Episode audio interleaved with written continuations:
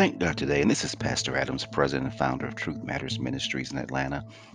And thanks for joining the Truth Matters podcast. And we're just excited, and we take very seriously the charge of being hosts and attendants of this very vital ministry of contending for the faith that is once and for all been delivered unto the saints, according to Jude 3. And if you'd like to visit our website, I want you to write this down. Visit truthmattersmost.org. And then you can actually come on and you can give your questions, and you can peruse and see all the things that we have going on in our Truth Matters Ministries. And if you would like to contact us with questions, and if you have prayer requests, or if you have comments that you'd like to make about our podcast, you can email us at truthmatters@truthmattersmost.org. So our website is truthmattersmost.org, and our email is truthmatters@truthmattersmost.org. And before we start our teaching today, as our custom is, we want to pause and we want to pray. Now, Father, we thank you for all of your greatness. We thank you for all of your many blessings. We thank you for just being God. We thank you, Lord God, that you saw us in your foreordination and your foreknowledge. You knew us and you called us by name. We thank you, Lord God, that there's nothing that's hid from the eyes of him unto whom which we have to do. We thank you, Lord God, that you're faithful in all of your doings. You said, Lord God, that every hair on our head was numbered. You told us that you knew our thoughts afar off. We thank you, Lord God, that every tear that we cry, Lord, you said that you capture them and you store them. We thank you, Lord God, that there is no good thing that you said you would withhold from your people. You said that you would be with us always, even to the end of the world. You said that you would never leave us, never forsake us. We thank you, Lord God, that you've given us, Lord God, a kinship. You called us dear children. You said that we were a peculiar people, that we were a holy nation, that we were a royal priesthood, and that we would show forth your praises, and that you translated us out of the kingdom of darkness and into the kingdom of your dear son. We thank you, Lord God, that our names have been written in the Lamb's book of life. We thank you for the blessed hope and the glorious appearing of our Lord and Savior Jesus Christ. You bless everyone who has come and listened to this podcast today. You see the needs, Lord God. You know those who are suffering. You know those who stand in the need of a miracle. Lord God, let your will be done. You are a miracle worker. You be their comfort, their joy. Let them, Lord, anchor in the foundation, the bedrock of your word. We thank you today, Lord God. Those who need stability, Lord God, give them steadfastness. Lord, give them a single-hearted mind. Give them a pinpointed focus. Give them discipline in their living. We pray today, Lord God, that those who listen today will be equipped, they will be energized, and they will be fortified to wave your bloodstained banner, to represent you in the earth, that they will go out and they will tell men about this great place called heaven that we can obtain through salvation. And before we get into our topic today, true are the words that were spoken by Blaise Pascal. Blaise Pascal said, "Truth is so obscure in these days, and falsehoods have been so well established." He said, "Unless we love the truth, we can't even know them." And today, we just thank God today that we're going to be talking about a topic entitled "The Truth About Heaven." The Truth About Heaven. So much has been said and written about eternal life, heaven, and hell. There are extreme views of this very vital topic of eternal life in heaven, but our intent in this Truth Matters podcast is to share biblical truths concerning this topic. They're going to be totally independent of religious and denominational biases or postmodernistic thought. And with any topic concerning biblical teachings, we would admonish you to be as the Bereans in Acts 17. Who were the Bereans? Well, Paul said that he commended them. He called them noble because they went and they searched the scriptures to see if the things that even Paul taught were true. And then Paul also admonished the Thessalonians to test all things. And after they tested it, only hold fast to that which is good, that which is bona fide, that which is genuine or correct. See, it's disturbing that after attending churches, I've attended churches and I've listened to a million sermons, so many Bible teachings, attended so many revivals and watch television programs about preachers and listen to them on the radios and bar cassettes and CDs and out of all of that for 40 years, there's been so little teaching about heaven. Yes, preaching salvation and the penalty of sin and admonishing sinners to repent is crucial and central. There would be no marriage feast without personal repentance and trust in Christ's redemptive work on Calvary. I'm very aware of that. But we must admit something has been missing from our churches and from our youth programs. And what is it? It's the wondrous truths about heaven. Where we're going to be, what we're going to do, what is our ultimate destiny. Many surveys have been conducted after people actually left fellowship. They left participating in Sunday worship. They left the visible church and they sought spiritual reality from constructs such as Buddhism, Islam, Christian Science, yoga, Rosicrucian Theosophy, and astral projection, etc. See, the alarming findings listed the lack of the church really demonstrating biblical literacy, which caused many people to become disenchanted, only having a very distorted view about the afterlife. If you queried most Christians today and you asked them questions concerning their perspective of what heaven is, most of them mention a few texts in Revelation and other passages that Christ spoke about concerning there being many mansions. See, too many Christians see heaven as an eternal, never-ending church service. A church service where there is constant praise and worship to God. Now, from my perspective, that's awesome. That's great. But let's just face it. When you're trying to reach the world, most people see just 1 hour of a church service is a hard task for them to really endure. But if you tell them that, hey, when you die, you're going to be in this church service praising God forever and ever and ever, man, people go like, man, forget that. See, others see it as a place where they're going to be sitting on clouds doing nothing at all, just some boring, eternal, tranquil existence. Is that all heaven really is? Sitting on clouds, strumming on a harp? To most people, if you compare that to them going to the club where they got their music booming and they got their cocktails there and they're eating food, man, that's more exciting than heaven. On Sunday morning, NFL Today and fantasy football and pro football, that's more exciting than going to church and being in heaven. Having PlayStation is more thrilling, kicking it with my friends and partying, or even having sex and smoking some weed. Listening to my hip-hop jams is more appealing than what you're talking about heaven.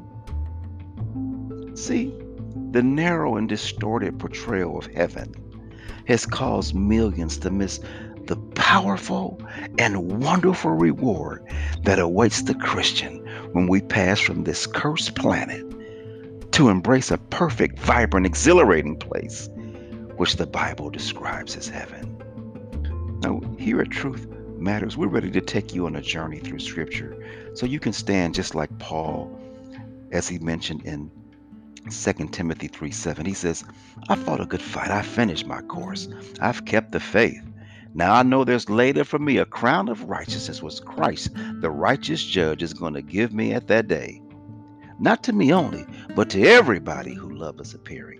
And then you can also boldly testify, just like Paul when he said in Philippians 1:21, for me to live here on the earth, I'm going to live it for Christ. But when I die, it's going to be far better. See, we're going to look at what Paul found out to be far better. What was he talking about? He was talking about heaven. Man, we need to start getting excited about heaven. As I began this study of heaven, I sought the findings of great Bible scholars such as Robert Jamieson and Matthew Henry, and I began to look at the writings of John Wesley, Dr. Julius Manti, Walter Martin, and Ravi Zacharias, just to name a few. I read the Bible in books and articles from the Christian Research Institute and had many of my questions about heaven answered as it relates to Scripture.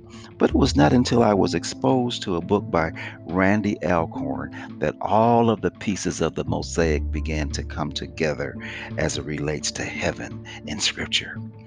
My question is, why should we as people look forward to heaven. See, all of humanity suffers from a disease called mortality. Walter Martin said it this way. He said the death rate is one per person, and we all gonna make it. See, we don't like that topic of dying, yet worldwide 3 people die every second. Wow, we just had 20 die since I spoke it. 180 die every minute. 11,000 die every hour. And 150,000 people die every day. So since the Bible is true, 150,000 people go to heaven or hell every day. My question is, how many were prepared to die? How many actually made Jesus Christ their Savior, who actually paid for their sins? David said in the book of Psalms, the 39th chapter, the 4th and the 5th verse, he said, "Show me, O Lord, my life's end and the number of my days. Let me know how fleeting is my life. You made my days a mere handbreadth. The span of my years is nothing. Each man's life is but a breath." And my question to my listening audience today, do you know how fleeting your life is? Do you realize that you're here, your years here on earth is nothing compared to eternity? See, most of our study today will focus on the eternal heaven. What do you mean? The place where we will live forever after the final resurrection of our bodies. But due to the fact that we have all had loved ones die, I had my daughter die. I had my mother, my father, my cousins, my uncles have died. And since they've died, unless Christ returns first, every one of us is going to die. We will consider what Scripture teaches about the immediate place that we go when we die. What is that immediate place? This is called in theological terms the intermediate state. I want you to write that down. It's a transitional period between our past life here on earth and our future resurrection to life on the new earth. Please write that down. See, when we refer to heaven, we mean the place that Christians go when they die. This is also the present heaven. So the present heaven and the intermediate state is the heaven that we're going to talk about first. See, this is the temporary place where we will dwell prior to our bodies being resurrected. This is what Paul said was far better than living in sin in a cursed world with no direct presence of God in the midst. Although better than the earth, it is not the place that we were made for. It is not the place that God promised to refashion for us to live in forever. Pay attention here. God's people are destined for life as resurrected beings. Where? In a resurrected earth. We can't lose sight of our true final destination. See, the question naturally arises, will we live forever in heaven? Well, the answer depends upon what we mean by heaven. We will be with our Lord forever, absolutely. We will be with him in exactly the same place that heaven is now. Will we be in the same place where heaven is now? No, we won't be.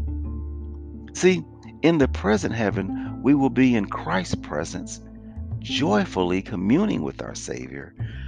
But while we're joyfully communing with our Savior, we're going to be still looking forward to our bodily resurrection and then our permanent relocation to the new earth. Now, I know, Pastor Adams, you didn't say no new earth. This sounds like some of that stuff those Jehovah's Witnesses was talking about. But I want you to stay with me here because the Bible says you will know the truth, and knowing the truth is going to make you free. See, this bears some commentary of what will be clearly analyzed later in this episode. When Christians die, they will not go directly to an eternal heaven in which they will live forever. Instead, they will go to the present heaven in the intermediate state. And in that heaven, they will abide with all believers who trusted in the efficacious blood of Jesus Christ, where we will joyously commune with Christ, waiting for Christ to return to the earth. Our resurrection and our final judgment. Be mindful of that. See, these truths have been largely missing from so many pulpits and churches. And as a result, the biblical teaching seems strange when you hear it. But the biblical position is so rich in contrast to the traditional presentation about mansions in heaven and being on some billowy cloud where there's a constant 24-hour church service. See, there will be a new kind of unification of heaven and earth. There's going to be a joining together of the heavens and the earth in this new creation. Randy Alcorn in his book mentions the analogy of imagining if you were living in a homeless shelter in Miami. Just imagine this for a minute. And one day you inherited a beautiful, fully furnished mansion in a place like Santa Barbara, California. Along with that, you also receive a very high-paying job that fulfills what your life passion is as it relates to work or a career. And not only that, in this place in Santa Barbara, California, you got a lot of your relatives who live nearby. Now, during your flight to Santa Barbara, you have a flight change or stop off in Dallas. Some of your other relatives who are on their way to Santa Barbara, they meet you in Dallas and they're about to move to Santa Barbara as well. Now, when you were in Miami and you check your bags in, the ticket counter agent asks, "What is your destination?" What did you answer? You didn't say Dallas, did you? No. "Although I'm stopping in Dallas, my final destination is Santa Barbara by way of Dallas." So it is with the present heaven. It is not the final destination. The future heaven is. If one would ask, what is heaven like? I have two different answers. The present heaven is the angelic realm. Please write this down. And the future heaven is in the anthropomorphic or the human realm here on earth. Then the dwelling place of God will be the dwelling place of humanity in a resurrected universe. Revelation 21:3 reveals, he says, "And I saw a new heaven and a new earth. And I saw the holy city, the New Jerusalem, coming down out of heaven from God. And I heard a loud voice from the throne saying, 'Now the dwelling of God is with men, and he will live with them. They will be his people, and God himself will be with them and be their God.'" I want you to notice something today. The New Jerusalem will come down from heaven, from God, to the new earth. That's right. Chew on that for a minute. Just chew on it. And after you chew on it, swallow it and let it digest. Theologian Anthony Hakema, he writes this.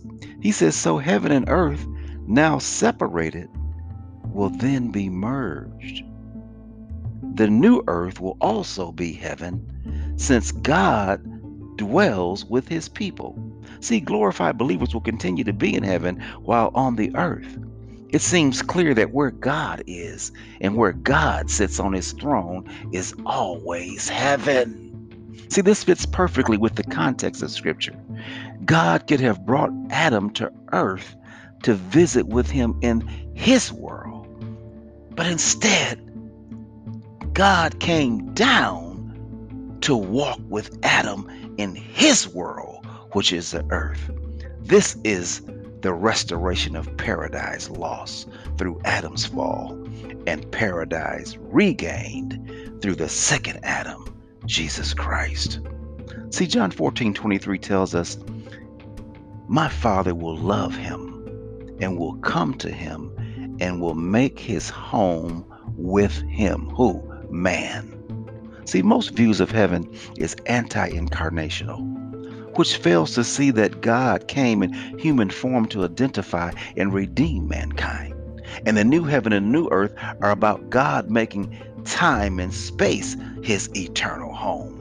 We must see the distinction of the present heaven is up there and the eternal heaven is down here. And the question is heaven, what is heaven a physical place? Is it similar to Earth's composition and structure? Well, Revelation 7 and 9 speaks of there being palm and musical instruments in heaven. Revelation 8 and 6 tells us that there's going to be horses in heaven. Listen to what Revelation 19 and 14 it says. It speaks of a flying eagle in heaven. Many commentators suggest that this text, they're just symbolic apocalyptic literature. This can be debated vigorously, but Hebrews is not an apocalyptic book. It's what is called epistolary, which means it says something quite revealing. Listen to what Hebrews 8 and 5 says. It reveals that earthly priests serve at the sanctuary that is a shadow of what is in heaven. Moses was told to build a sanctuary after the pattern shown to him in the mountain.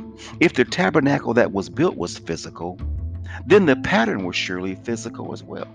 When Jesus told the thief in Matthew 23:43, today you're going to be with me in paradise, it comes from the Persian word, which is paradiseia, which means a walled park or an enclosed garden.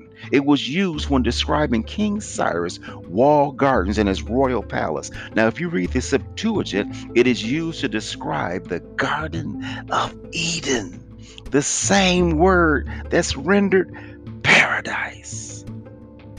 And today in this Truth Matters podcast, as we began to wind it up for the day, we want to talk about what is called the New Jerusalem.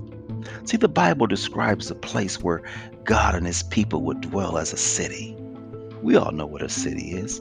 It's a place that contains people and buildings and streets and walls and parks and arenas, theaters. It has cultural events and places for gatherings and athletic events, etc. See, a city is the center of the future heaven. It's called the New Jerusalem. It is described as being walled and secured by our God. Let's look at the dimensions of this city that God speaks about in Revelation. Its dimensions are amazing. Imagine this, stretching from Mexico to Canada, north and south, and from the Appalachian Mountains to California, east and west. The size is 2 million square miles. One city, 2 million square miles, which is 40 times larger than England and 15,000 times bigger than London. And this is just the ground level. Given the dimensions of the 1400 mile cube, it is a reminder of the shape of the most holy place in the temple, according to 1 Kings 6 and 20. See, many suggest that the city is purely symbolic or metaphoric imagery and not a literal city. But we must be cautious to dismiss a literal description. See, a street paved with gold could be literal and still symbolize something else as well. And see, Paul affirms that Christians will be citizens of this city country in Philippians 3 and 20. A question was asked about heaven. Will we experience time there? Well, a theologian once said, what a relief and joy to know that in heaven there will be no more time. Where did we get this teaching from in the church? See, it primarily comes from a mistranslation of the King James Version in Revelation 10 and 6. Look at that when you get a moment. And what it says is, there shall be time no longer. I know I was taught this, and I always read the King James Version and concluded that in heaven there would be no more time, since we all will be in the realm of living eternally. It made perfect sense, right? But the Kenneth Wuest, the Amplified, the NASB, and the NIV Bible translations, they translate the text this way. There will be no more delay, which does not mean that time will stop, but there will be no more delay in God's judgment. See, Scripture mentions several references of there being time in heaven. See, we as Christians must never confuse eternity with infinity. Don't do that. No, just say it again, Pastor Adams. See, we as Christians must never confuse eternity with infinity. We will live eternally as finite beings. Only God is infinite or outside of time. We will live in a chronological sequence where one event is followed by another in time. The Bible says, yes, that's true. See, it has been surmised that time was a result of the curse and the fallen state that took place in the garden. Remember, Adam was never outside of time, and time was not a result of Adam's fallen state. God, who is outside of time and can access the past and the present and the future. We can only remember the past and anticipate the future, but only live in the present. Time is our environment. Just as fish can't live outside of water, man cannot survive outside of time and space. In the new heaven, time is gain, not pain. We will never run out of time. The passing of time won't threaten an eternal being in his place. We will live in time, but no longer feeling its pressure. Like I don't know many times I say, what time is it? I'm at work, and how much time before I get off work? And man, I'm at this resort, and I'm here for 2 weeks, and man, I'm getting down to my last day, and oh, my time is running out. We'll never ever feel the pressure of time. We will be lost in heaven, face to face with our Lord, the creator of the universe, who has all knowledge, power, and insight. We will never have to peek at a watch, worry about the hour, or feel rushed. Time is a dimension in which we will enjoy God. See, time is the mode of our created human existence. Sin led us to the fact that we were all laborers subject to time, and we spend a hurried existence between past and the future. But the consummation as the glorification of existence will not mean that we're taken out of time and delivered from time, but that time as the form of our glorified existence will also be fulfilled and glorified. Consummation means to live again in succession of past, present, and future, but in a way that the past moves along with us as a blessing and the future radiates through the present, so that we strive without restlessness and rest without idleness, and so that although always progressing, we will always be at our destination. So time will have no more delay, but we will experience time in heaven. And we're going to be sharing so many things in our next podcast about heaven. And man, I tell you, you just hold on, make sure you strap yourself in, because I tell you, this thing gets better and better. And we're going to be sharing with you about who will be in heaven. Will we be male and female? We're going to answer questions about what age will we be in heaven? Are we going to eat and drink in heaven? Will we work jobs in heaven? Will there be reunions in heaven? Will there be marriage and families in heaven? We're also going to be exploring, will there be a reunification with infants in heaven? Will there be animals in heaven? All those questions. We're going to talk and share that in our next podcast on this great study of heaven. What a wondrous revelation that God has given us concerning heaven. And we just thank you for tuning into this podcast today. Remember, if you have any questions, if you want to make any comments, you can just simply go to our website, or you can email us at truthmattersmost.org, and you can give us your questions or your comments. And we just ask that you would pray for us, and anyone today who needs prayer, just simply contact us at that website, and we'll be so glad to help you and pray with you and answer your questions. So God bless you. You pray for us until we can come back together again on this very wondrous topic entitled The Truth About Heaven.